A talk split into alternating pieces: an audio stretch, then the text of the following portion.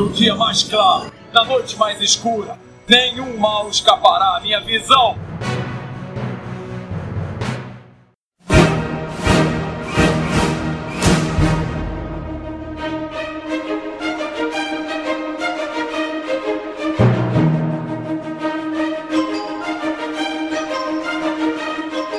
Sejam bem-vindos ao setor 2814. Eu sou Carol Bardesi, juntamente aqui com Bruno Castro. E aí, pessoal, apresentação nova, né? Agora a Carol que me apresenta, né? Então é isso. Tá certo. Bom, viemos dessa vez para falar, fazer uma continuação de um cast que a gente já estava devendo, né? Que é os bastidores da DC Comics da Era de Prata. A gente fez lá atrás da Era de Ouro. E agora então vamos dar continuação, né? Porque vamos dar continuidade, na verdade, não sei continuação, continuidade, nesse caso, ao cast, né? Ao assunto que é os bastidores. Então, do mesmo esquema, do mesmo jeito que a gente fez lá, aqui a gente vai continuar a história, o que, que acontecia ano a ano dentro da DC, os personagens que foram lançados naqueles anos. E bom, é isso. É, porque assim, até a gente tá começando muito cast parte 1, parte 5, é só que a gente nunca continua, né? Então a gente realmente decidiu avançar um pouco, né? Fazendo parte 2 de algum dos sistemas aí. É para ter mais cast, entendeu? Assim, sempre. Desculpa Sim. de nunca parar.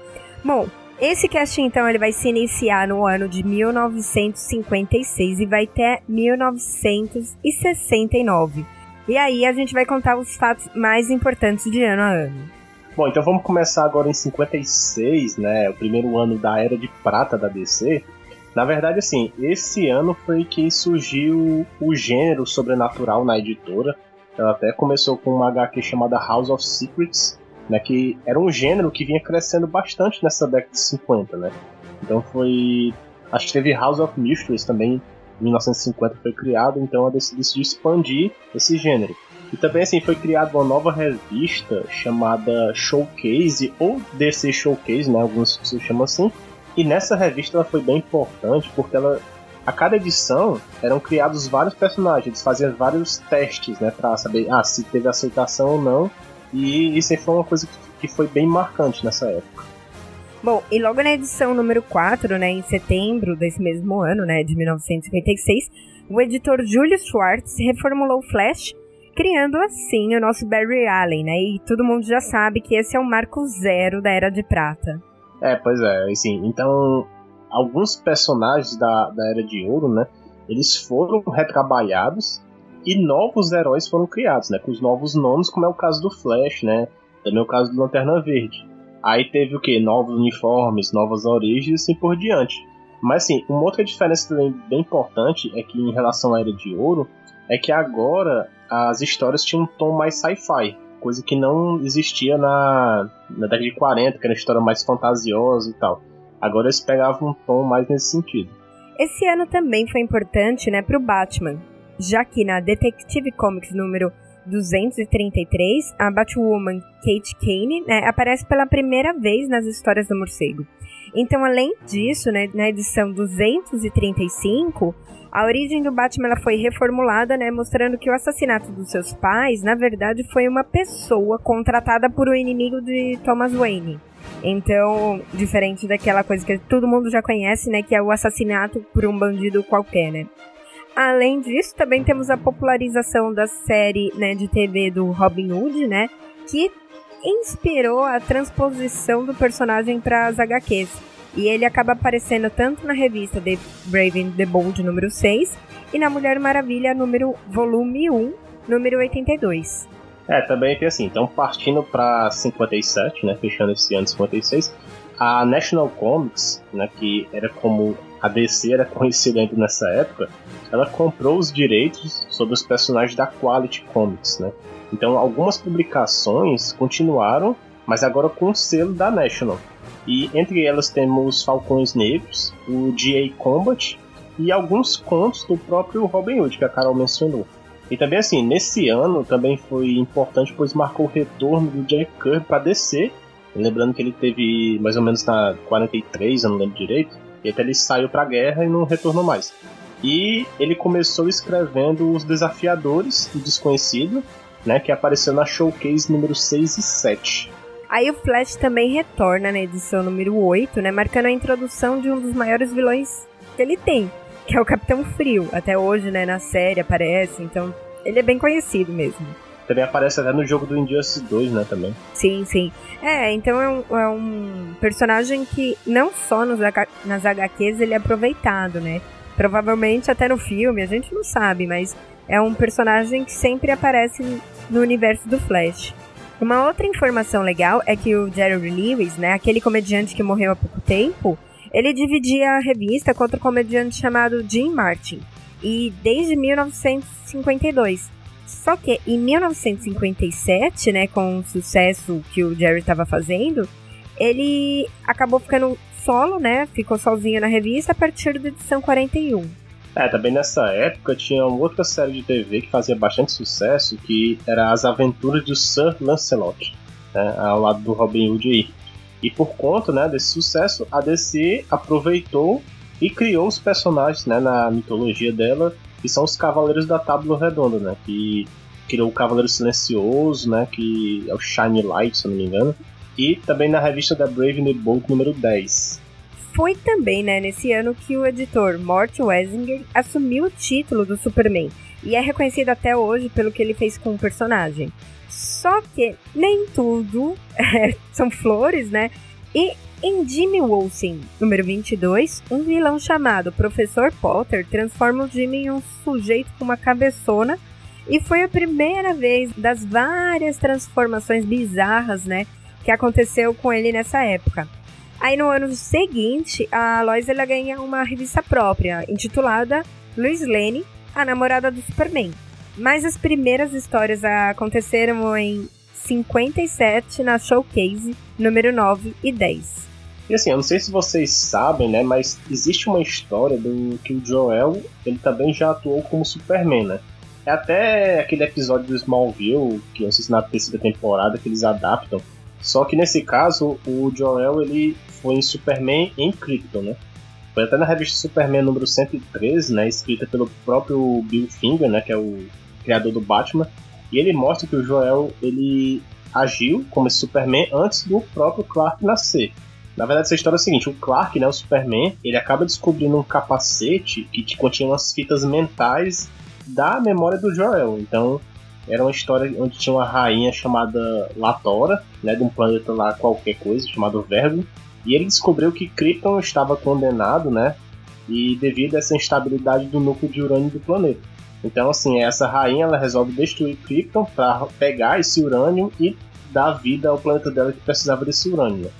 Aí o Joel acaba impedindo esse plano dela, mas no final a ajuda, enviando um pouco desse urânio para salvar o planeta dela também. Então esse ele foi meio que um herói nessa parte de Krypton. Para concluir, né, esse ano de 57, a DC ela queria capitalizar de todo jeito sobre a série do Superman. Aí, a série né, pra TV. E aí ela criou um episódio piloto da série The Adventures of Super Pup. Só que ela não foi no ar e a gente até vai deixar um link no post desse episódio aí para quem quiser ver, porque não é tão conhecido assim, né?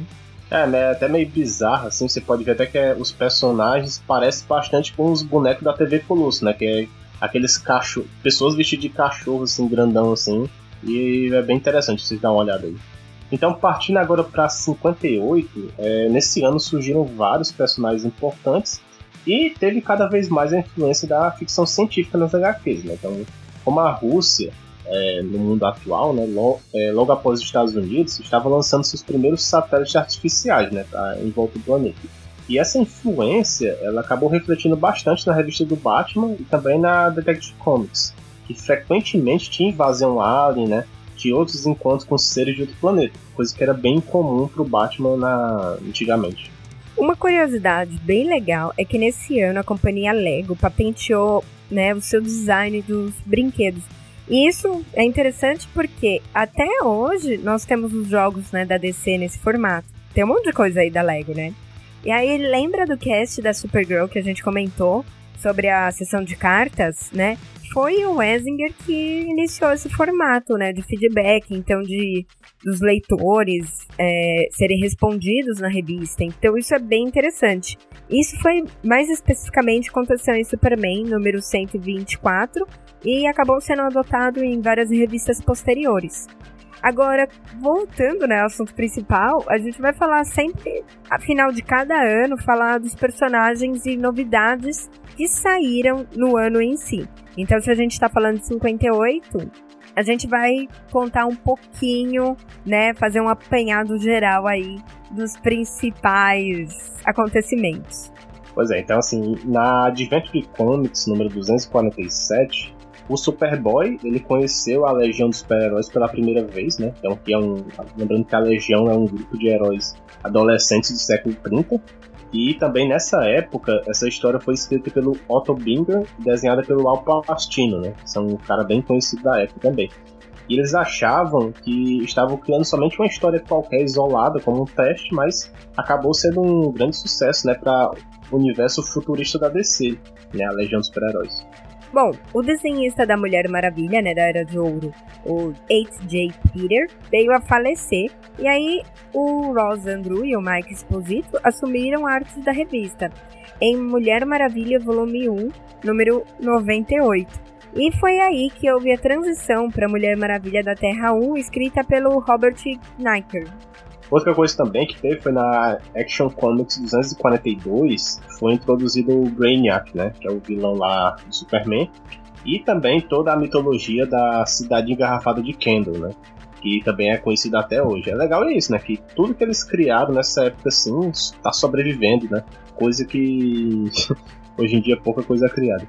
E assim, na edição anterior, apareceu pela primeira vez a Fortaleza da Solidão, né? Que tinha também aquela chave gigante, né? Pra abrir a porta, coisa bem bizarra. Também criaram o laboratório lá dentro da fortaleza, o zoológico Superman, e tinha animais de todo o espaço também. Um outro personagem icônico que segue é o Bizarro em Superboy número 68, em um arco que durou cinco edições, né? Acho que foi o maior que teve nessa época é teve bastante sucesso mesmo a questão do bizarro aí.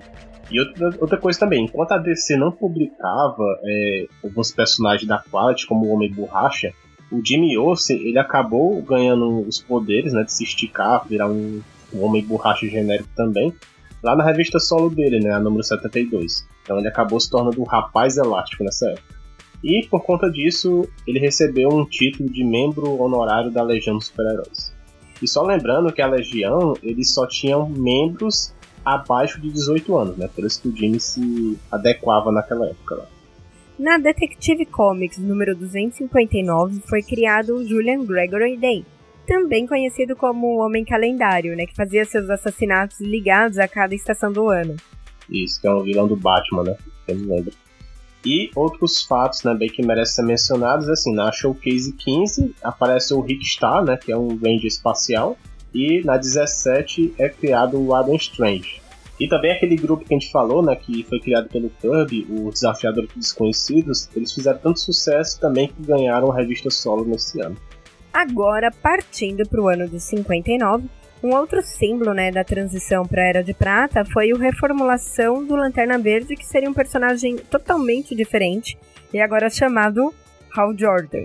Os criadores foram John Brown, né, que foi o escritor, e o Gil Kane, né, que é o desenhista na revista Showcase número 22. Falando no Lanterna, a gente acaba lembrando também do Flash, né, que foi outro reformulado, e ele voltou a ter o, o título próprio, só que ele continuou a numeração lá da Era de Ouro, né? Então ele voltou na número 105 e agora contando as histórias do Barry Allen, né? E escrito pelo grande Carmine Fantino, né? Que é foi o grande responsável pela sua reformulação. E também ele, esse escritor, ele cuidava da revista Mission Space. Na revista da Mulher Maravilha, número 105, ela teve sua origem recontada né, e estabeleceu uma nova personagem, que seria a sua versão adolescente, que acaba recebendo o nome de Moça Maravilha. Então, só para deixar claro que essas histórias se passavam no passado, né? Algo parecido com Superboy e Superman. Isso. E também para quem não lembra do nosso cast número 10, foi em 59 que surgiu a Supergirl, né, na Action Comics 252. Enquanto que na revista Detective Comics 267 surgiu também o Batmirim, né, que é um duende extradimensional, que é o maior fã do Batman, mas acaba atrapalhando mais que ajudando. E além disso, para quem não lembra também, no nosso cast número 2, né? lembrando, nossos casts são todos históricos, aí, vai ver que o Esquadrão Suicida também surgiu nesse mesmo ano, né? Na The Brave the Bolt número 25. Bom, resumindo, esse ano também surgiram o Mestre do Tempo, né? O Hip Hunter na Showcase número 20. E um dos heróis da Primeira Guerra Mundial da DC, o Sargento Rock, que aparece em Our Army at War, número 81. E também, assim, surgiram alguns vilões importantes do Flash, né? Como o Mestre dos Espelhos, nessa mesma edição 105 que comentei anteriormente, e o Gorilla Grodd e o Flautista na Flash 106. Aliás, como novidade aí, ou como curiosidade, o Mr. Freeze nem sempre teve esse nome. Em Batman número 121, surgiu um vilão chamado Mr. Zero, né? Só que depois ele ficou esquecido.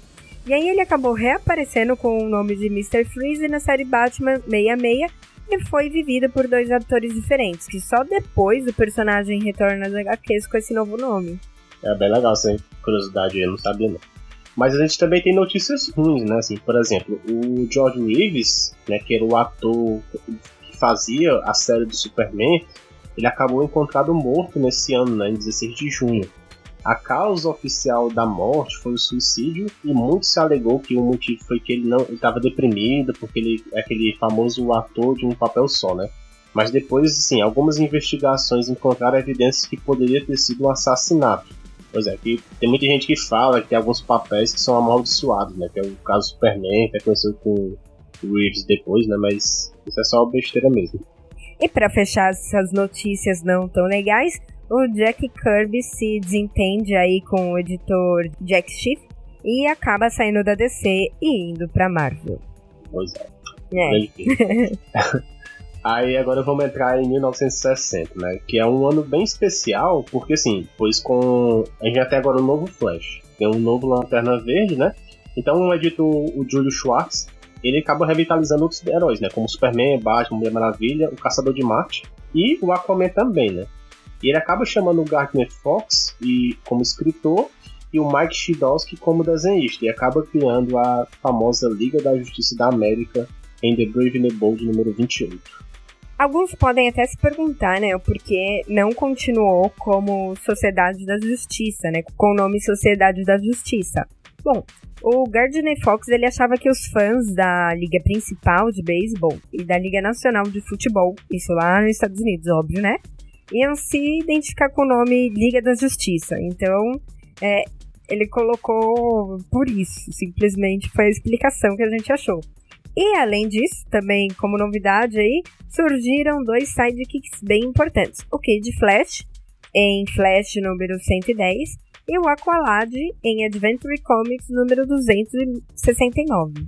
Mas falando um pouquinho dos vilões, né, que surgiram nesse ano, todo mundo sabe, né, que o Lex ele foi criado lá na Era de Ouro, né? Mas um fato que poucos sabem é que ele só era conhecido como Luthor. Mas ele só recebeu o primeiro nome dele como Lex na Adventure Comics 271 e também foi revelado que o Lex e o Superboy foram amigos de infância. Na verdade, sim, as pessoas vendem que ah, o Lex e o Superboy ou o Clark eram melhores amigos. Isso não é verdade. Porque na mesma edição que eles se conheceram e ficaram amigos, foi a mesma edição que acontece o acidente com o Lex e eles já ficaram inimigos mortais, né? Então, meio que essa melhor amizade só durou uma edição.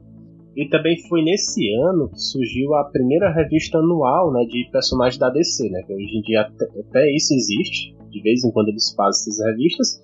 E a primeira delas começou com o Superman, que na verdade era um compilado de histórias antigas, né, clássicas dele. Bom, a DC também começou uma série de histórias imaginárias, né, na revista da Lois Lane, que tinha a desculpa de pode ou não pode ter acontecido, aquelas coisas a gente não sabe se aconteceu ou não. Por exemplo, uma delas, o Super e a Lois, elas se casam e têm dois filhos. Mas o legal é que quando catalogaram as terras para fazer a crise nas infinitas terras, eles não esqueceram dessas histórias e cada uma delas tem uma terra paralela. É, isso aí vocês podem até ver no, lá no extra, né, da revista da crise, né, da Panini, vocês podem conferir lá Tem cada uma dessas histórias. É. Então, assim, desde a da Era de Ouro, a DC tinha uma linha de revistas de animais antropomorfos, né? Aqueles animais que. tipo o Pernalonga, por exemplo. E assim, nesse ano ela decide acabar com toda essa linha de revistas, né? Com exceção de uma chamada The Fox and the Crew, né? Tipo a Raposa e sua turma. E acabou cedendo esse campo para Dell Comics, né? Que era uma linha de revistas da Disney que dominava esse campo, né? Que nessa época que fazia mais sucesso era a revista do Tio Patinhas. Bom, então agora vamos para a lista né, dos novos personagens desse ano. Em Flash número 112 surge o Ralph Dibny, que é o Homem Elástico. Também temos o Capitão Átomo surgindo na Charlton Comics, né, na revista Space Adventures número 33, em uma história feita pelo Joy Dill e o Steve Dick.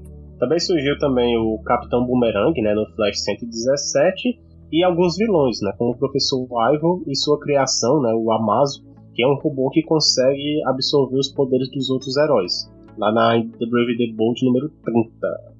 Teve também o surgimento dos Cavaleiros Atômicos a partir do medo de uma guerra nuclear em Strange Adventures, número 117. E também até eu queria que se alguém puder confirmar nos comentários se esses Cavaleiros Atômicos são os mesmos que ganharam uma Terra paralela, se não me engano é a Terra 17, se não me engano é 18, se não me engano. Se alguém puder confirmar isso pra gente. Ok. E é engraçado, né? A gente tá. É, faz tempo que não surgem personagens assim. Paralelos. Paralelos não, como eu posso dizer? Personagens secundários, né? Bem X. Por conta disso, né? E agora a gente tá aí, a Coreia do Norte e os Estados Unidos brigando. E é, você não vê personagens surgindo como que era nessa época, né? É um negócio que é, foi muito de época mesmo, essa criação de personagens. Não, pelo menos é uma coisa que eu sinto falta, entendeu? Porque assim, os caras criaram vários personagens nessa época e deram certo, né? Tá até hoje. E ficam aí, assim, criam um personagem lá e depois matam e não fica nenhum personagem icônico. É uma briga para criar um personagem novo, assim. Não sei se é porque questão de, ah, se a gente criar um novo, vai esquecer os outros, né? Não, escreve é, faz sucesso. Não dá para saber, né? Mas é, é uma coisa que se perdeu, né? De, de criar personagens. Eu não vejo mais. Criar personagens a partir de algum acontecimento que tá tendo no mundo. Como era nessa época. Bom, continuando. O Lanterna Verde ganhou uma revista própria também nesse ano, né? Que é o segundo volume. Então sempre vamos omitir o nome volume 2, né? Quando a gente falar sobre ele. Bom, então algumas curiosidades fora do mundo dos quadrinhos são que, assim, 90% das residências americanas elas já possuem televisão né, nesse ano, de 60. E outra coisa é que a Hanna-Barbera, né, que é bastante conhecida, principalmente da gente mais velha, eles é, acabaram produzindo seu primeiro desenho, né, que são os Flintstones, e começou nessa né, era de desenhos de sucesso que ela fez e é conhecida até hoje. Bom, então agora a gente entra no ano de 61. E aí estava tendo alguns acontecimentos aí no mundo. Um deles é a Guerra Fria, mas também teve né, a corrida espacial, é, movimentos de integração racial nos Estados Unidos, e tudo isso se refletia né, nas HQs. Então, no caso da DC, ela tentava mostrar um mundo mais otimista, né, com uma união dos povos, aquela coisa toda. E era comum a gente ver história onde tinha aliens e humanos trabalhando juntos pelo bem da humanidade. Só que o mais importante que a DC fez nesse ano foi em Flash número 123, que foi iniciar o seu multiverso. É mais importante porque é uma particularidade da DC, né, que é o que define, né, aí a, a editora. Então a gente sabe que ela é marcada pelo multiverso e pela infinita gama, né, de possibilidades. É, só falta agora a DC usar mais disso, né? Que tá muito parado nesse sentido. Deveria realmente criar histórias paralelas a mais. E não focar muito na terra principal, né? Difícil. Eu acho que agora não vejo a DC fazendo mais isso, não. Pois é, eu queria só comentar uma coisa também, que uma coisa que me incomoda da DC é que ela ficou presa agora com 52 universos. Agora assim, ah, não vou criar um graphic novel lá qualquer coisa, porque assim, ah, será que vai ter que encaixar nas 52 terras? Pô, deixa infinitas antes, como era, né? Mas. É, beleza. E assim, então, voltando, né? A, a DC, ela se chamava National Comics nessa, até essa época. Ela muda para National Periodical Publications. E o Jack Lebowski é, se torna o novo presidente, né? No lugar do Harry Donfield. E o filho do Harry, chamado Irv ele se torna o vice-presidente da DC. Só para deixar claro, o nome DC Comics, né, que é, nunca aparece nesses momentos, só vai se tornar oficial a partir de 77. Então a gente vai chegar nele no, na parte 3 desse cast. Também tivemos, né, para quem é fã aí do Aquaman, depois de 20 anos de sua existência, ele acabar aparecendo pela primeira vez em uma capa de revista, tipo, 20 anos após. Mas tudo bem, coitado. E não só de uma, nesse caso foram de quatro edições, que foi a Showcase número 30 a número 33. Então, 30, 31, 32, 33, tá? E enquanto uns ganham, outros também perdem. Então a DC ela acaba cancelando toda a linha de faroeste, né, de histórias de faroeste que ela tinha, que estavam na Western Comics e na All Star Western. E isso aí acaba durando quase uma década, né? Esse abandono desses personagens, dessa linha de história, vai a quase uma década aí. Bom, então temos também que em Superman 149 o Jerry Siegel escreveu uma história chamada A Morte de Superman, né, que acabou se tornando uma das histórias mais populares, né, aqueles contos imaginários do personagem. Já teve essa, essa morte bem antes mesmo. E, além disso, existiam é, alguns contos impossíveis, né, que tipo, era a interação da Mulher Maravilha né, com suas próprias versões do passado, que, ou seja, ela interagia com a versão adolescente dela, né, a Moça Maravilha, e também com a versão criança, né? A Criança Maravilha também. Tinha isso também. Sim. Bom, e o Superboy teve sua primeira tentativa de série de TV, né? Só que não, seu episódio piloto ele não foi aprovado. A gente vai deixar também no link essa da postagem, né, para quem quiser assistir. Ah, também as histórias que a Carol comentou anteriormente do Bizarro, né, o Bizarro e o mundo dele, elas fizeram tanto sucesso que acabaram se tornando regulares, né, na Adventure Comics e foi aí que criou também o planeta bizarro, né? Que na verdade é uma forma de um quadrado. E hoje em dia esse planeta ganhou um lugar no universo DC, né? Bom, e como curiosidade, né, como a gente falou, né, que já na década aí de 60 a maioria dos norte-americanos tinha TV, isso acaba prejudicando as HQs, né, que até então o principal entretenimento era rádio, leitura, né? E agora o pessoal vai pra TV, novidade, acaba querendo assistir TV, óbvio. E isso fez com que o preço das HQs suba, né? Então, incrivelmente de 10 para 12 centavos. Nossa. Só que naquela época era um aumento, tipo, considerável. Apesar de que ficou aí 23 anos sem nunca ter tido um aumento, tá? E isso acontece simplesmente porque, ah, diminuir as vendas, eles tiveram que aumentar para ir conseguir ter um lucro. Né, pra você ver, né? Hoje em dia a gente tem aumento de por ano de um real, dois reais. Você vê como era a diferença da época mesmo, né? É que eu acho que naquela época, agora também saindo do mundo dos HQs, naquela época centavos era muito grande, né? É, outro dia a gente assistiu, você, óbvio, Bruno, mas para quem tá escutando, a gente assistiu aquele documentário do McDonald's, de Fome de Poder, alguma coisa assim. E era 15 centavos de dólares o, o combo do McDonald's. E aí você fala, nossa, o combo ou só o lanche, não sei, mas assim, tipo, 15 centavos era uma refeição. Então, se a gente parar para pensar nisso, uma quadrinho talvez naquela época fosse também algo mais caro, né? Você podia comer alguma coisa com aquilo ou com um pouquinho mais. Então, deve ter sido realmente impactante. Sei lá, então deve ser o salário mínimo devia ser 20 dólares, né? É, não, mas certeza, né? Era uma outra época. A gente. É que nem o nosso salário mínimo. A gente pega aquelas. É, aqueles panfletinhos de mercado de 1995. Sei lá. Que o refrigerante era centavos também. A época do Kinder Ovo um real. Só que o salário mínimo era muito pouco também, né? Então não dava para fazer muito essa comparação com hoje em dia. Bom, então voltando, voltando. Pra, pra, agora para a lista de personagens criados né, em 61, é, foi criada né, a Batwoman anteriormente, né, em 59, e agora criaram a sobrinha da Batwoman, né, que é a Bat Kane, que ia ser, no caso, a Batgirl, né, em Batman 159. Tem até aquele boato que criaram as duas personagens só para tirar o boato que o Batman e o Robin eram gays e criar parceiras, assim, interesses amorosos para ele nessa época aí. Então foi meio que foi forçado para isso. E surge também a versão da Terra 1, né, do Gavião Negro e da Moça Gavião em The Brave and the Bold número 34. Bom, o Sinestro, né, o maior vilão do Hal Jordan, óbvio, surge em Lanterna Verde número 7.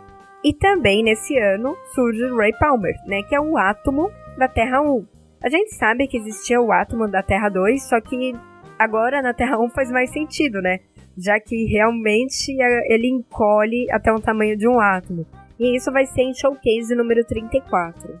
Temos também em Superboy 86 foi criado o melhor, dessa vez verdadeiro, né, o melhor amigo do Clark na infância, né, que é o Pete Ross, que ele acaba descobrindo a identidade secreta do Clark somente com quatro edições, né? Então fez essa mudança de paradigma pro personagem. O segundo cara de barro, ele aparece pela primeira vez em Detective Comics número 298 e se chama Matt Hagen. E só lembrando que sua primeira versão, o Base e o Carlo, é de 1940. É, até eu não conhecia que existiam dois caras de barro diferentes, né? Então, até uma informação nova, né, pra mim. É, são personagens muito X, né? Se você parar pra pensar, é algo muito. Não, são importantes. ah, agora, eu tá, eu, agora eu me assustei, mas beleza. Né? Cite aí nos comentários as participações importantes né? do cara de Três. Se achar, né? É. E assim, então, por fim, é, não foi bem um personagem, né? Mas não deixa de ser importante. O Superboy ele descobre a existência da Zona Fantasma né, na Adventure Comics 283.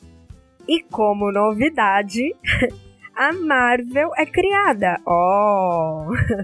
Também nesse ano, né, pelo Stan Lee e o Jack Kirby. Eles acabam fazendo o quarteto fantástico, meio que, não querendo dizer que foi, mas meio que copiando ou não, né? O sucesso da Liga aí da Justiça. Não, mas, mas até tem uma história, não sei se naquele documentário da DC. Eles, eles falam, falam, que foi cópia, né? É, que ele parece que foi num campo de golfe, assim, o Stan Lee conversando com ah, tá fazendo sucesso, uma história de grupo de heróis, ele, por conta dessa ideia de grupo, que eles acabaram criando o quarteto. Então ninguém vem falando que a gente é contra a Marvel aqui, tá? é. Agora em 62, é, partindo para 62, né, temos algumas novidades. A Supergirl, ela finalmente teve a identidade revelada, né, é, ao mundo. A gente contou isso no nosso cast número 10, né, lembrando? Em Action Comics 285, onde ela e o Superman se encontram com o atual presidente dos Estados Unidos, né, o John Kennedy. Bom, e o Aquaman, ele ganha sua revista própria, né? Devido ao sucesso que ele estava fazendo com o Aqualad. E em Liga da Justiça, número 9, é contada a história da primeira missão da Liga contra os Apelexianos. E o Arqueiro Verde é adicionado como um novo membro. É, falando na Liga, né? O Barry e o Hal, ele acabam se tornando grandes amigos. Isso por conta de um crossover que eles tiveram em Flash 131 e em Lanterna Verde 13, né? Que é uma coisa interessante de juntar dois personagens somente para fazer crossover entre, entre eles, né? Isso surgiu nessa época também. E tivemos então a adição dos personagens. O vilão do Flash, né? O Abracadabra, que aparece em Flash número 128. O Dr. Luz, em Liga da Justiça número 12. Tendo também que a, a Carol Ferris, né, que é a namorada do Hal Jordan, ela acaba se tornando a nova rainha de uma nova raça chamada Zamoranas, né?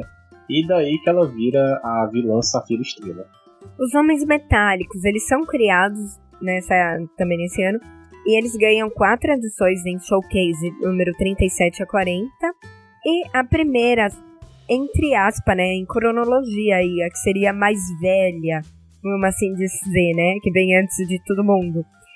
Super heroína da DC, né, ela é criada então em Tomahawk, número 81 que se chama a Senhorita Liberty, ou Miss Liberty. E ela combateu o crime na Revolução Americana. E também temos assim, o arco de histórias, né, do mundo bizarro, ele acaba, né, e dá lugar para as histórias da Legião dos Super-Heróis lá em Adventure Comics número 300. E agora, em 1963, foi o ano, né? Ele foi marcado pelas lutas dos direitos civis lideradas por Martin Luther King. E também teve o assassinato do presidente Kennedy, enquanto que as HQs elas estavam sim enfrentando né, uma crise e entrando em declínio devido a esse aumento que a gente falou de dois, do, é, dois centavos. É, até assim, em janeiro né, desse ano, na Adventure Comics 304, já tivemos uma história de impacto, né, que foi a morte do Relâmpago, da Legião dos Super-Heróis, que se sacrifica para salvar seus amigos. Que pra época foi até uma história bem impactante, né? Porque geralmente os heróis não morriam, né? E o problema é o seguinte, é que ele acaba voltando, né, oito edições depois, né, da 312, e corrigindo que muitos falam, né, que o Superman foi o primeiro personagem a ressuscitar. Né? Então a gente já sabe que não é mais, né? É por isso que hoje em dia também tá banalizado, né? Quando o cara, o personagem morre, a gente nem se importa mais que daqui a pouco ele volta. Também temos a volta da Sociedade da Justiça em Flash número 137, enfrentando o Wanda Savage, né? Que a gente comentou um pouco isso sobre no cast dos velocistas. E também a DC ela criou um mascote chamado Johnny DC, que a gente vai deixar a foto no post. É, o desenhista chamado Dick Sprang, ele acaba se aposentando, né? Ele era desenhista do Batman e se aposenta na Detective Comics número 308. E falando no próprio Batman, a DC ela começa a trazer vilões de volta, né, para alavancar as vendas, entre eles o Pinguim, né, que era lá da Era de Ouro. Bom, como marco, né, aí também desse ano, a gente foi o ano que iniciou a crise nas múltiplas terras, que durou 20 anos e de encontros aí anuais. E outra coisa é perguntar assim, quem lembra do Superman elétrico, né? Que aquele Superman da década de 90 que acabou se dividindo em dois, né? Uma versão azul e uma versão vermelha, né? É só para avisar que aqui teve uma coisa meio parecida, só que ele não era elétrico, mas tinha duas cópias, né, dessas mesmas cores no Superman, né? Isso aconteceu em Superman 162 e na verdade era um conto imaginário que ele acaba se dividindo em dois para resolver os problemas do mundo, né? Aí é até engraçado que uma dessas cópias dele é, consegue realmente reformar o planeta, né? E também consegue ressocializar o Fidel Castro e o Nikita Khrushchev, que era o secretário, o primeiro secretário do Partido Comunista da União, União Soviética, né? Tipo, uma história bem nacionalista, né, do Superman. Bom, a revista The Brave and the Bold, né, a partir do número 50, começa uma série de aventuras juntando alguns heróis, que começou com o Arqueiro Verde e o Caçador de Marte, né? Algo parecido com os crossovers das séries da CW. E aí também agora vamos falar dos personagens criados nesse ano. Primeiro, a Patrulha do Destino, né, surgiu na revista My Great, Greatest Adventure, número 80, e o Flash Reverso, né, o El Barton, em Flash número 139. Aí também temos o, o Kid Flash, ele que no início tinha uma roupa, né, igual, idêntica do Flash, só era mirim, ele acaba adotando seu uniforme clássico amarelo com vermelho também nessa mesma edição. E um vilão que muitos conheceram por conta da crise nas Infinitas Terras, né, o Dr. Polaris, ele também foi criado nesse ano em Lanterna Verde número 21. E ele tinha um uniforme totalmente diferente do que a gente acabou conhecendo no futuro. É engraçado também como grandes bandas de músicas é, surgiram nessa década também, né? Como em 64, os Beatles estavam fazendo bastante sucesso, né? As músicas deles acabaram até aparecendo na revista do Jimmy Olsen, número 79, também nos Homens Metálicos, número 12. E também em 64 tivemos o Bob Dylan, né, que lançando aquela música de abertura do filme do Watchmen, né, é The Times They Are Changing, né, que é a música clássica também que resume toda a época da primeira formação do Watchmen, né, vocês vão lembrar. E também surgiu os Rolling Stones, né, que fez grande sucesso e outras bandas também. E foi também nesse ano que os Estados Unidos é, enviou né, as suas tropas até o Vietnã, né, para aquela guerra do Vietnã que a gente vai conhecer depois.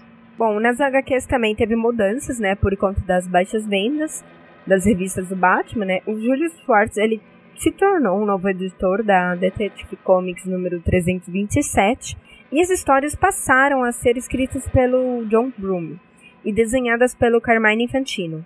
E foi aí que nasceu a nova logo, né, do, do Batman, aquele morcego que ele tem na roupa, incluindo uma parte oval em amarelo, né?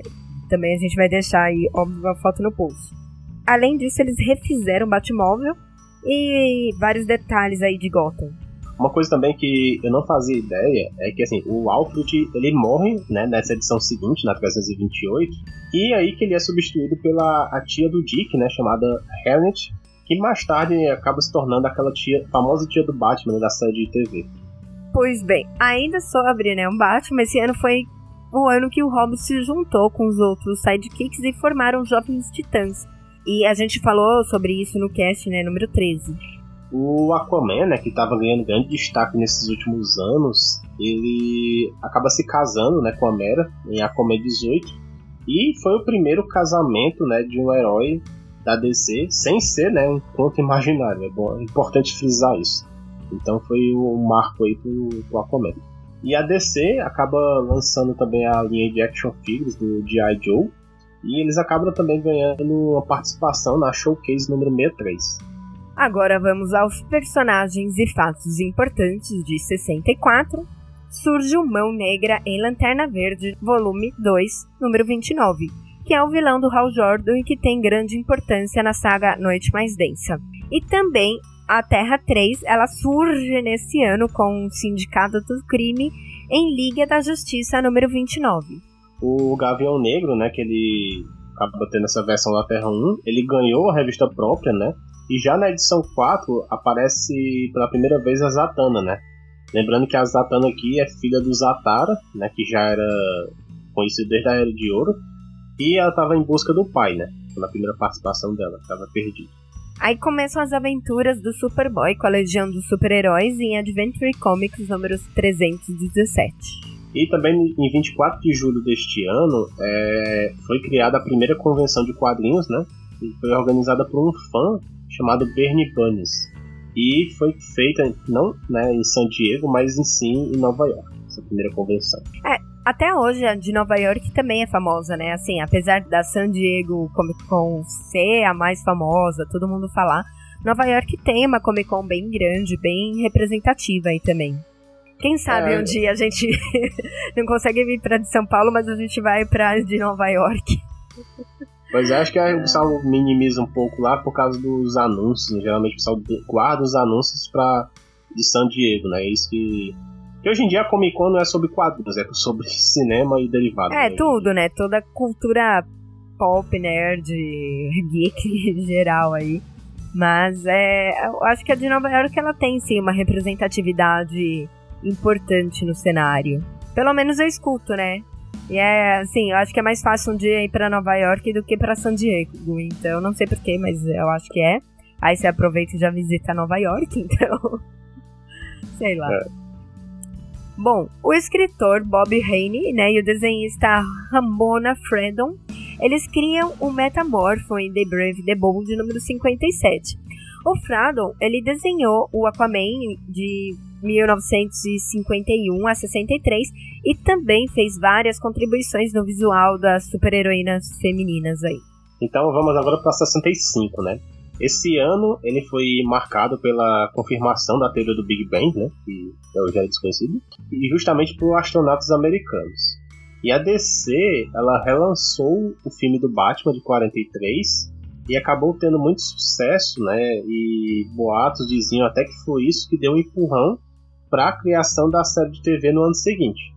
O Batman ele volta a aparecer em The Brave the Bold número 59, agora ao lado do Lanterna Verde, né, e fez muito sucesso. E a partir de 67, quase todas as edições dessa revista eram com o Batman com algum convidado, né? Então, até acho que por isso criaram aquele desenho de 2008, né, o Batman The Brave and the Bold, que era sempre o Batman com alguma participação, né, de algum herói da DC. Em Mulher Maravilha, número 156, eles fizeram uma arte né, dela no estilo Era de Ouro. Só que acaba não dando muito certo e eles acabam voltando ela na Era de Prata, né? Três edições depois. É bem, né? Porque na Era de Ouro é meio feio. E também assim, foi lançado um livro chamado The Great of Comic Book Heroes, que era na verdade um compilado das primeiras histórias da Era de Ouro, né? É mais ou menos o que a gente tem com aquelas crônicas, né? Superman Crônicas, o pessoal faz aqueles compilados, teve Batman, Lanterna Verde e outras histórias também aqui no Brasil que a Panini lançou. E aí, só como curiosidade, o desenhista Murphy Anderson, ele apontou, né? Ele falou que se a resolução da arte da capa fosse reduzida em 150%, os custos diminuiriam, então melhor, né? E aí a maioria dos desenhistas eles se adaptam a isso, só que outros tiveram que mudar todo o seu estilo para conseguir dar certo isso. E vamos agora para alguns personagens desse ano, né? Primeiro é a Moça Maravilha, né? Que mais tarde ela é explicada que na verdade era um outro personagem, né? Não era a versão adolescente da Mulher Maravilha, e sim realmente uma terráquea que foi parar na Ilha Paraíso de alguma forma, lá que a gente explicou no Jovens Titãs, né? No. É, a Moça Maravilha é um personagem que teve também muita mudança, muita reformulação, muito, tipo, é, não é, tipo, é meio complicado, assim, eu acho que um dia a gente faz um cast sobre ela pra deixar claro isso daí. É, bem necessário. E assim, foi nesse ano que ela se junta aos Novos Titãs, né, lá na The Brave the Bold número 60. E lembrando que os Titãs iniciaram somente com o Robin, Kid Flash e o Aqualad, depois que ela adicionou a participação dela. Bom, o Mutano faz sua primeira aparição em Patrulha do Destino número 99 e a versão da Terra 1 do Charada, ele apareceu em Batman número 171 e essa mesma história foi adaptada no seriado de TV que aconteceria no próximo ano. Mais um personagem que comentamos lá no nosso cast número 1, né? O Ais Inimigo, que acho que ninguém se lembra. Ele também era o personagem da Primeira Guerra Mundial e ele foi criado no All Army of War número 151 nesse ano. O outro também, né, que acabou ganhando a participação é o Homem Animal. Ele ganhou um arco bem regular, né, mas é o que tinha para época. E ele foi criado na Strange Adventures número 180. E aí a gente também destaca, né, é, a revista do Lanterna Verde número 40, que foi uma das inspirações para a história da crise nas Infinitas Terras, porque aparece o Crona, é aquela que a gente até comentou lá no cast número 1, alguma coisa sobre isso. Quem nunca leu a crise pode ir lá escutar o cast. Só que vale muito a pena ler também, tanto essa revista como a crise, então é isso. Não, e também é impressionante falar da capacidade da DC de usar os fatos atuais, né? Como a gente falou que o Big Bang foi provado nesse ano e a DC já pegou essa história do Big Bang e utilizou de alguma forma já nessas histórias do Lanterna, né? Uhum. Eles, é o que a gente falou, eles tinham a capacidade de criar histórias com os fatos que estavam rolando naquele ano, né? Mas isso é uma outra discussão. Bom, partindo para o ano né, de 66, foi o ano das séries da TV do Batman, então que todo mundo conhece aí o Batman, tá? Beleza? e foi um fenômeno absurdo, né? E tinha celebridades implorando para participar. É, aí aparece também bastante personagens, né? É, o Jerry Lewis, o Besouro Verde, o Papai Noel, entre outras coisas. E também o Batman vai para os teatros em agosto de 66. Mas assim, não foi só o Batman que ganhou destaque, né? O Superman, ele também ganhou um desenho chamado The New Adventures of Superman e também teve um desenho do The Adventures of Superboy, né? Na CBS. E também ganhou um musical na Broadway, que mais tarde acabaria influenciando bastante o filme de Superman, né? Do Reed. O John Romita, né, o pai, ele deixa uma linha de romance da DC e vai pra Marvel, então ele substitui o Steve Ditko na HQ do Homem-Aranha. E é encerrada as tirinhas do jornal do Superman e do Batman. E agora então vamos para novidades e curiosidades e personagens novos desse ano.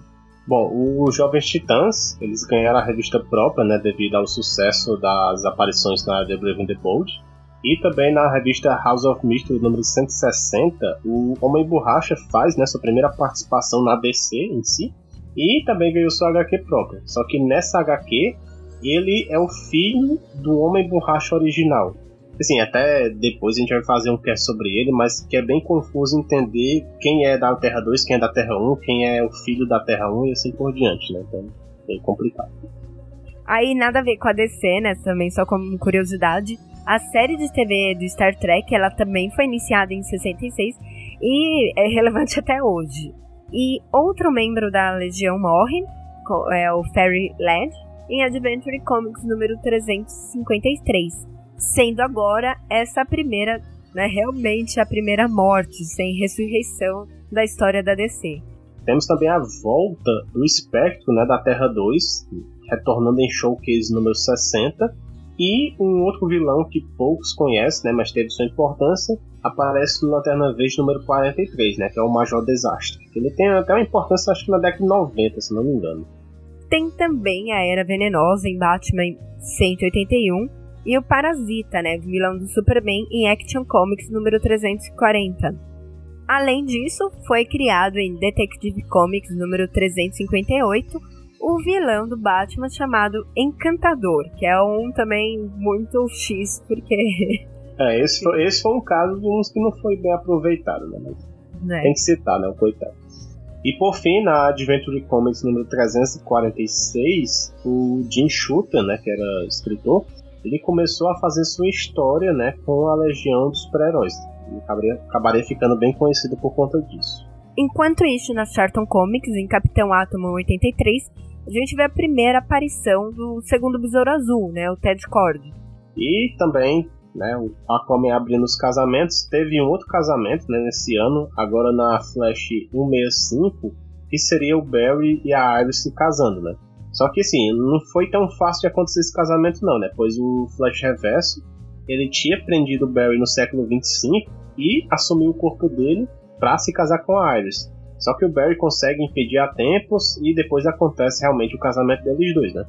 O legal citar é que assim, eles se casaram, mas a, a Iris não sabia da identidade secreta dele, que era o Flash, né? Então assim, ele acaba contando somente um ano depois, né? Só que ela já fala que já sabia porque na lua de mel ele fala dormindo e ele acaba falando que ele é o Flash pra ela. É. Então, uma ideia bem diferente, né? Bom, já no ano de 67, ele fica marcado pela aposentadoria do Bill Finger em World Finished, número 165, e a vinda do Neil Adams dando uma outra cara, né, para as histórias do Batman. Além disso, também tem o desenho do Aquaman, que foi ao ar pela CBS, e esse desenho consegue ser pior, mais queima filme, né, do Aquaman, do que o próprio Super Amigos. Então a sorte é que poucos acabam conhecendo esse desenho, então ok aí. E o destaque fica para cenas do Aquaman do Aqualad de montando os cavalos marinhos. É bem ridículo assim, nossa. Assim, geralmente só vê a foto, só a foto deles montados, né? Mas o desenho quase ninguém conhece, assim. A gente é pode até deixar mundo... um episódio também no post. É que eu acho que o pessoal, todo mundo associa aos super amigos, né? tudo que acontecia nessa época é, é super amigos, então acaba não desvinculando, mas tem esse que é do CBS mesmo. Isso. E assim, esse desenho do Aquaman, é, ele acaba se juntando com esse do Superman que a gente citou no ano passado, e eles receberam meio que um título chamado Superman Aquaman A Hora da Aventura, né? Que era tipo um grande show, onde ele fazia um compilado de desenhos, né? E até entre eles apareciam uns curtas, uns desenhos de 7 minutos, e teve do Lanterna Verde, do Gavião Negro, do Átomo, do Flash, dos Jovens Titãs e da Liga da Justiça, né? Também, eu não sei se as pessoas tiveram acesso a esses desenhos é meio que em extras de outros DVDs, né? Acho talvez do Super Amigos em si mesmo. Mas eles também são bem desconhecidos do público geral. Sim. Bom, o Carmine Infantino, por todos os serviços prestados, né, ele foi promovido a diretor editorial da DC assim que terminou seu arco em Flash 174. Aí, lembram da corrida do Flash contra o Superman para saber quem era o mais rápido? Pois bem, ela acontece, né, nesse ano em Superman 199 e em Flash 175. Ah, e teve também um curta de 5 minutos chamado Quem Tem Medo da Diana Prince, né, que foi estrelada pela Linda Harrison. E apesar de ter feito sucesso nesse ano, ele nunca foi ao ar né, até 75, sendo o pontapé inicial para a criação da série da Mulher Maravilha, né? Eu vou até deixar também esse curta no, no post, né? Pra quem quiser dar uma olhada. E agora as nossas novidades, personagens e curiosidades do ano. O Besouro Azul ele ganha uma revista própria e nessa primeira edição temos a estreia da questão. Também temos o desafiador surgindo em Strange Adventures número 205. Agora temos também a Batgirl, né? Que é a Bárbara Gordon agora, não a Cat Kane. Ela primeiro foi criada na série de TV, né? E ela aparece nas HQs, na Detective Comics número 359. Eu nunca lembro se essa versão da, da Bárbara ela era filha ou era sobrinha do comissário. Eu acho que aí ela era filha. Só depois no pós-crise que ela tá virando sobrinha.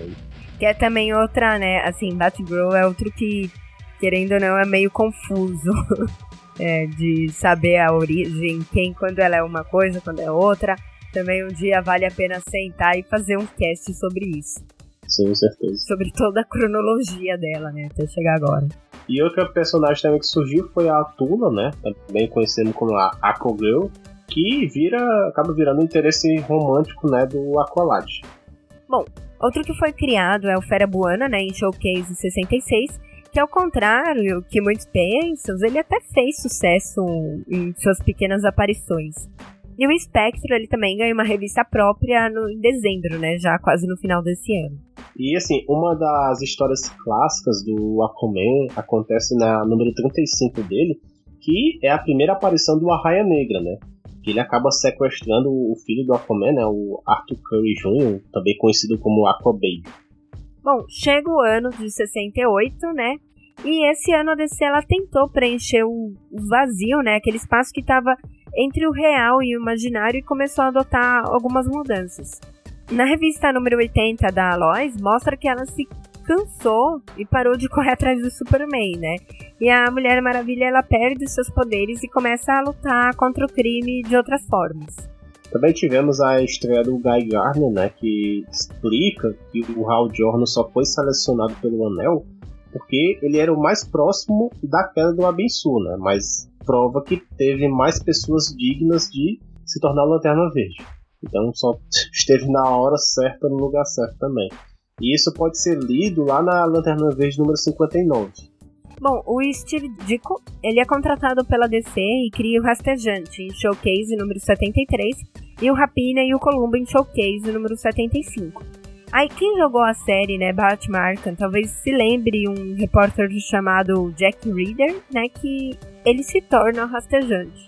É, o, o Neil Adams, né, que ele acaba desenhando sua primeira história, né, com o Batman na World Finest, número 175. E o último episódio da série do Batman, né, do seriado, ele vai ao ar em 14 de março por conta né, do declínio de super-heróis no geral, né. É assim, sobre isso, do, do declínio, uns falam que foi por conta das vendas, outros falam porque já estava ficando saturado, né? Tipo, esse final da Era de Prata e precisaria atualizar um pouco é, essas histórias, né? Mas é até engraçado, porque assim, essa série do Batman fez muito sucesso na época e muitos culpam, né, essa, esse cancelamento antecipado por conta disso. Porque caso contrário, estaria aí é, durando para sempre, que nem hoje em dia. Tem, tem série de heróis que faz sucesso razoável e dura aí 10 temporadas, né? Como o caso do Smallville. A National Periodical Publications ela é comprada pela Kinney National Service, que mais tarde se torna Warner Communications. Aí também temos a Patrulha do Destino, né, decidindo se sacrificar em sua edição número 121 para salvar a vida dos habitantes de uma pequena cidade. E a última revista focada em animais animados, que é a Raposa e sua turma, ela foi cancelada na edição 108. Uma história bem legal também, assim, é que a Terra Prime, né, ou Terra Primordial, como alguns preferirem, ela foi meio que criada em Flash número 179, né? Que é uma história onde o Barry, ele acaba indo parar na nossa Terra, né? E percebe que os heróis só existem né, nas histórias em quadrinhos, né? Que é o nosso caso.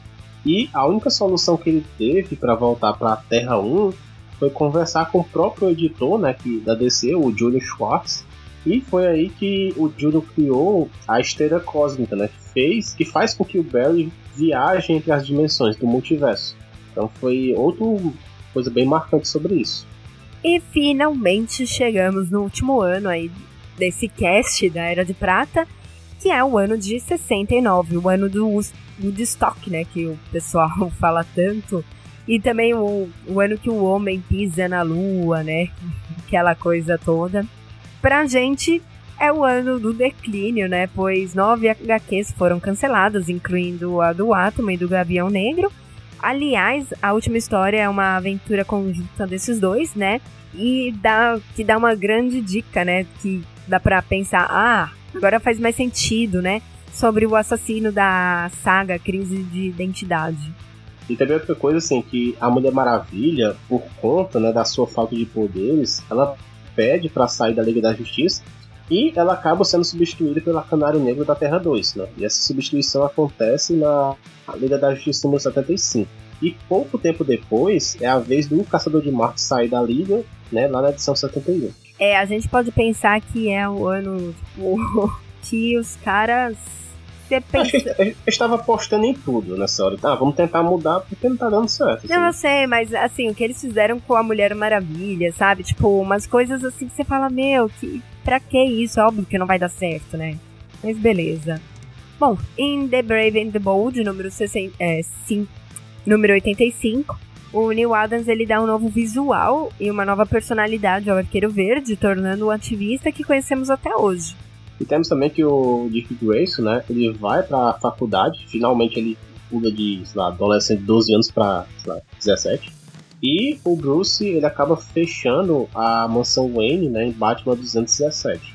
E aí começa uma nova era para ele, né, que agora ele estaria solo, né.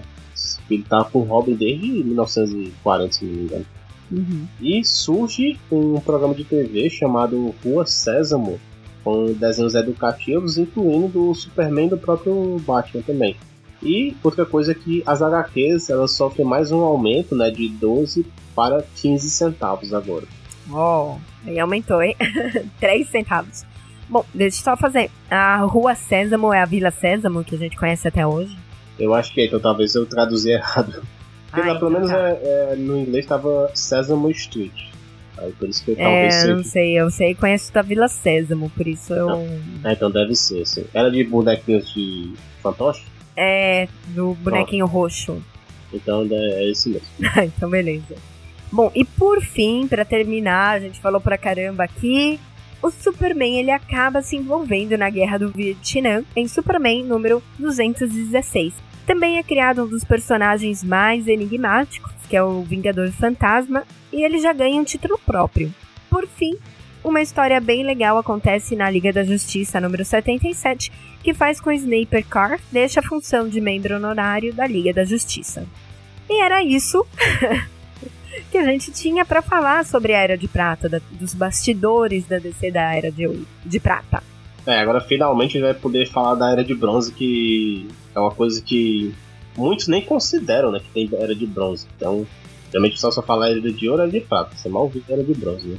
Mas isso é uma parte 3, né? Desses bastidores. E depois a gente pode avançar pro pós-crise, né? Aí. É, eu acho que é o que Muita né, gente gente? quer. o pessoal sempre pede, ai, faz algum, a gente, ai, vamos chegar lá, a gente tá tentando é, atualizar os personagens do. Pelo menos assim, não vai dar pra falar de todos, óbvio, né? Mas atualizar aí os personagens pré-crise, pra gente poder entrar na- no pós-crise e já falar, poder falar tudo aí. Então é, É, o que a gente tinha nos planos. É porque assim, não sei se vocês sabem assim, eu- eu- nós estamos aprendendo também agora, né, a lei, né? Não conhece tudo, lógico. Mas assim, pra entender o que acontece com alguns personagens no futuro, a gente tem que saber o que acontece no passado. Não é ah, vamos falar sobre a noite mais densa.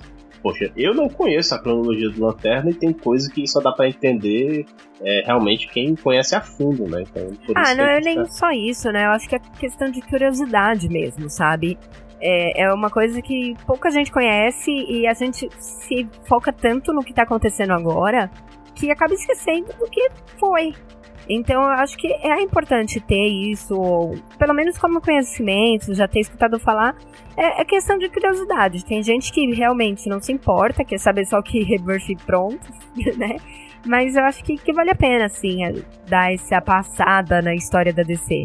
Sim, até pra, pra fazer uma história com mais embasamento, né? Não só, não só falar por ali a Mulher Maravilha do Rebirth, como você falou aí, e sei lá, falei da HQ, mas teve referências lá que passou despercebido. Por exemplo, a, a gente quer fazer um cast futuramente sobre Sete Soldados da Vitória, mas só vale a pena fazer se a gente também contar do Sete Soldados da Vitória da primeira versão, né, da Era de Ouro. Tem que contar o histórico deles, assim. Então, pra falar dessa fase do Morrison, vamos primeiro passar até também a gente colocou hoje uma foto do, da Legião Super-Heróis também. Ah, quem quer o teste da Legião? Aí até um cara comentou, ah, eu queria a, a fase do Age, a fase lá da década de 90. A gente vai fazer, mas só que a gente vai fazer primeiro da primeira versão também. Então tudo no seu tempinho vai chegar. E é, é isso. É um dia. e é isso. Então tá certo. Para quem fica aqui e não vai pra leitura de e-mail, gente, mas vai, me escuta lá, é legal, eu prometo. tá, eu faço leitura de e-mail rapidinho, pelo menos a gente conversa. Manda e-mail também, falando o que achou, que aí você escuta eu falando sobre você, ó, que legal. Não é muito importante, mas. Ah, e outra coisa, outra coisa, assim, é, a Carol até falou no cast passado, nos e-mails, aí assim, eu, eu voltaria a participar dos e-mails caso vocês queiram que a gente faça um, os comentários rápidos das séries do, da, da CW, né? Assim, ah, teve os episódios, é um comentário. Nosso cast é quinzenal, seria falar de alguns episódios, né? Aí eu voltaria para debater um pouquinho com a Carol sobre as séries. Então, o que vocês acham da ideia aí? Deixem nos comentários e gostar. Sim, sim. Mas é isso, Mas é então isso. quem fica aqui, beijos, abraços. E valeu. Até, Até mais. mais. Tchau, tchau.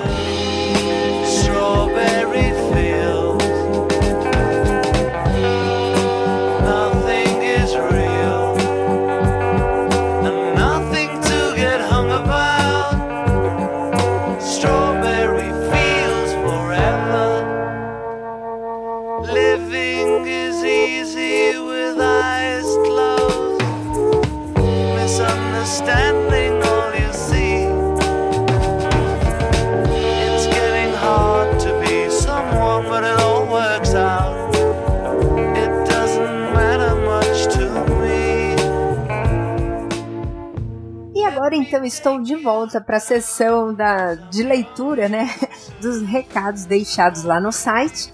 Antes de começar as leituras, eu queria explicar o porquê tivemos esses atrasos, né? Esse atraso aí de um mês de um cast para o outro não era para ter acontecido, mas é, foi um mês de bastante correria. Na verdade, o Bruno, para quem sabe, ele é professor, né? E aí ele precisou viajar para um congresso no exterior, depois ele também está viajando agora na hora dessa leitura. Então a gente está nessa correria. E eu, para quem também, eu acho que isso a maioria não sabe, mas eu sou veterinária e na hora que eu me mudei aqui para Natal, né, a gente se mudou para Natal, eu acabei largando emprego em São Paulo e eu estava desempregada. E agora em outubro, então, eu comecei a trabalhar de novo numa clínica e assim, foi algo que eu não esperava, então me pegou meio de surpresa. Foi. Isso é ótimo, né? Que apareceu o emprego, eu não posso reclamar. Mas foi meio que tumultuado, vamos assim dizer, né? Então eu tive que correr atrás de algumas coisas, que nem o CRMV, o meu tava. Eu tinha. O CRMV é o que me dá permissão de trabalhar. Então eu tinha trancado lá em São Paulo, aí eu tive que correr atrás disso, eu tive que correr atrás de equipamentos, de material, né, de remédios. Então acabou sendo algo que deu um pouco de trabalho, né, para até começar. E aí e também até adaptação, né? Porque você começar com clientes novos, né, com pacientes novos, é, com pessoas diferentes, então os horários são diferentes, então para quem tava né, em casa, ficando em casa tranquilamente, que tinha horário para fazer as coisas, podia fazer a hora que quisesse, agora tá um pouco diferente. Eu já, óbvio, né? Em São Paulo era desse jeito. Eu não tinha todo o horário do mundo, mas tava meio desacostumada, vamos assim dizer. Então, até pegar no ritmo de novo, demorou um pouquinho, e, e aí eu acabei realmente atrasando a edição, eu tava com muita coisa na cabeça, e aí acabou atrasando essa edição desse cast. Eu espero que agora. Eu não vou nem falar que vai entrar nos eixos, porque a gente precisa arranjar tempo agora também de novo para gravar os casts. Meio que deu uma tumultuada geral aí. Só que eu espero que volte aos poucos aos eixos, tá? Por favor, não nos abandonem, continuem aqui com a gente. É, deem opinião do que vocês estão achando e tudo mais, porque isso é muito importante, até pra gente ter vontade de continuar o cast, porque às vezes, é, por conta dessa correria mesmo, né, você fala, ah, eu não quero, não vou fazer isso, né, porque, querendo ou não, é um, um trabalhinho a mais, extra, e aí você tá tão cansado, você chega, tem um monte de coisa para resolver, eu sei, isso é para todo mundo, tá? Mas é, é importante vocês darem feedback, falarem que estão gostando ou que não estão gostando, para a gente ter esse porquê está aqui, tá bom? É, Então é isso que eu queria falar da, do atraso que ocorreu. Eu espero que não ocorra, mas talvez alguns atrasos de dias aí até a gente entrar nos eixos pode acontecer. Ok, gente? E agora nos recados, a gente teve três recados aqui no site. O primeiro foi do André Zank, né, que participou com a gente no cast. Ele falou que foi maravilha ter participado, muito obrigada pelo convite. Foi uma verdadeira honra. Que nada, a honra foi você participar aqui com a gente. Obrigada realmente, André. Espero que você tenha gostado. E a gente está à disposição para outras coisas, então se precisar de qualquer coisa, estamos à ordem. Obrigada mais uma vez pela participação. Segundo, depois a gente teve o Josélio Bezerra, fazia um tempinho que ele não aparecia, e ele deixou um ótimo programa. Obrigada, Josélio. Foi bem diferente, né? Eu também gostei, eu acho que é um assunto bem importante da gente falar aqui, né? Dar essa oportunidade para os artistas falarem também, porque senão a DC é algo estrangeiro, a gente sabe, mas é, a gente tem artistas maravilhosos brasileiros, então eu acho que isso é um negócio que dá uma oportunidade para os artistas falarem. E a gente quer fazer isso mais vezes, né? Até fazer casts temáticos, entre aspas, né? Vamos assim dizer, mais vezes. Então, obrigada mais uma vez por estar aqui. E por fim, tivemos o Carlos Roberto falando: ótimo cast, galera. Obrigada, Carlos. É, ele continua como: Eu já tinha acompanhado alguns casts de entrevistas a quadrinistas e, na minha opinião, vocês se saíram muito bem. Obrigada, Carlos. Na verdade, assim, parece fácil, né? Mas a gente. Eu também já escutei outros casts, mas às vezes não, a gente até quer fazer um negócio diferente, mas tem aquele receio, né? Então a gente preferiu seguir algo mais uma receita de bolo um pouco mais já feita, né? Para quem era a primeira vez que estava fazendo uma entrevista, a gente nunca tinha entrevistado nesse sentido alguém, então a gente achou um pouco mais seguro assim. E aí ele continua: Gosto desse formato e hoje em dia o mercado de quadrinhos nacionais vem crescendo muito e o mercado está recheado de ótimos quadrinistas, concordo, ele gostaria também de saber quais são suas HQs nacionais favoritas. Um grande abraço. Termina assim. Então, Carlos, eu acho que eu vou te frustrar aqui, né? Se eu falar, na verdade, eu tenho um débito com HQs nacionais. Na verdade, eu tô em débito, acho, com HQs em geral, assim, até da DC. A Rebirth eu consegui. Eu tinha colocado em ordem, aí eu atrasei tudo de novo, até pelo que eu comentei no começo do cast. É, foi muito correria, tá? Tem muita coisa atrasada. é, mas HQs nacionais eu tenho um débito enorme com elas, né? Com os artistas nacionais. Eu realmente preciso ir atrás disso. Eu, se eu falar, eu acho que as últimas que eu li foram de. Foi daquela coleção do Maurício de Souza, sabe? Que é das graphic novels. Então, eu tô para comprar até agora que lançou do Chico Bento, mas eu até assim, se eu também falar quem escreve, eu não realmente eu não acompanhei. É, são algumas coisas que eu fico devendo. É realmente de quadrinhos nacionais. É ele, essa da Graphic Novels, e uma outra tirinha, uma outra coisa assim. Acaba entrando, né? Não é quadrinhos como a gente conhece, entre aspas, muito entre aspas. Mas, por exemplo, um que eu acompanho é o Carlos Ruas, né? Então, é, ele faz aquelas tirinhas de um sábado qualquer serve isso como, como curiosidade? Eu espero que sim. então, eu fico te devendo mesmo uma indicação, algo assim, tá bom? E eu acho que é isso então, pessoal. É, eram recadinhos rápidos que eu tinha para falar. O Bruno comentou no cast, né, que ele estaria aqui, ele não está. Olha que coisa. O que, é que eu falei? Ele tá viajando, não deu pra gente gravar junto. Isso tá acontecendo. É, esse mês foi realmente algo muito atípico. Mês passado, final do mês passado, e esse mês tá sendo muito atípico. Então, a gente vai ficar devendo esse negócio das, é, das séries da CW. Então, até eu vou ficar devendo porque eu vou acompanhar. Só estou em dia com Flash, que eu achei. Eu já, então posso falar né? A minha opinião de Flash eu achei horrível, não é que é horrível, né? Não seria a palavra. Mas os caras não tiveram culhões de, tipo, deixar o Barry tipo, um, uma, um episódio fora. Cara, não precisava ser a temporada inteira, mas eles já fizeram um jeito de, é, de voltar com ele. Eu achei meio assim, sabe? É muito forçado, mas vamos, vamos lá. Podiam ter explorado um, pouco mais o Wally, né? Eu acho, como Flash. eu me decepcionei um pouco com isso, então. É, é aquela coisa, né? É, eu já vi que também tá saindo um monte de teorias, né, sobre o que o Barry estava sentindo. Então, se, é, se ele conseguiu misturar o futuro com o passado. Vamos ver. Eu não sou muito boa de teorias, então o Bruno é melhor para comentar isso daqui. Então eu só vou realmente dar minha opinião de que me frustrei um pouquinho. Mas vou continuar acompanhando o Flash. Não prometo as outras porque tá um pouco difícil, né, conciliar tudo. Então, Flash. E eu quero voltar a colocar em dia Supergirl porque eu gostei muito. E eu preciso essa, eu quero continuar assistindo. Arrow, não sei se eu vou assistir, eu não prometo, eu me decepcionei nas últimas temporadas e eu larguei.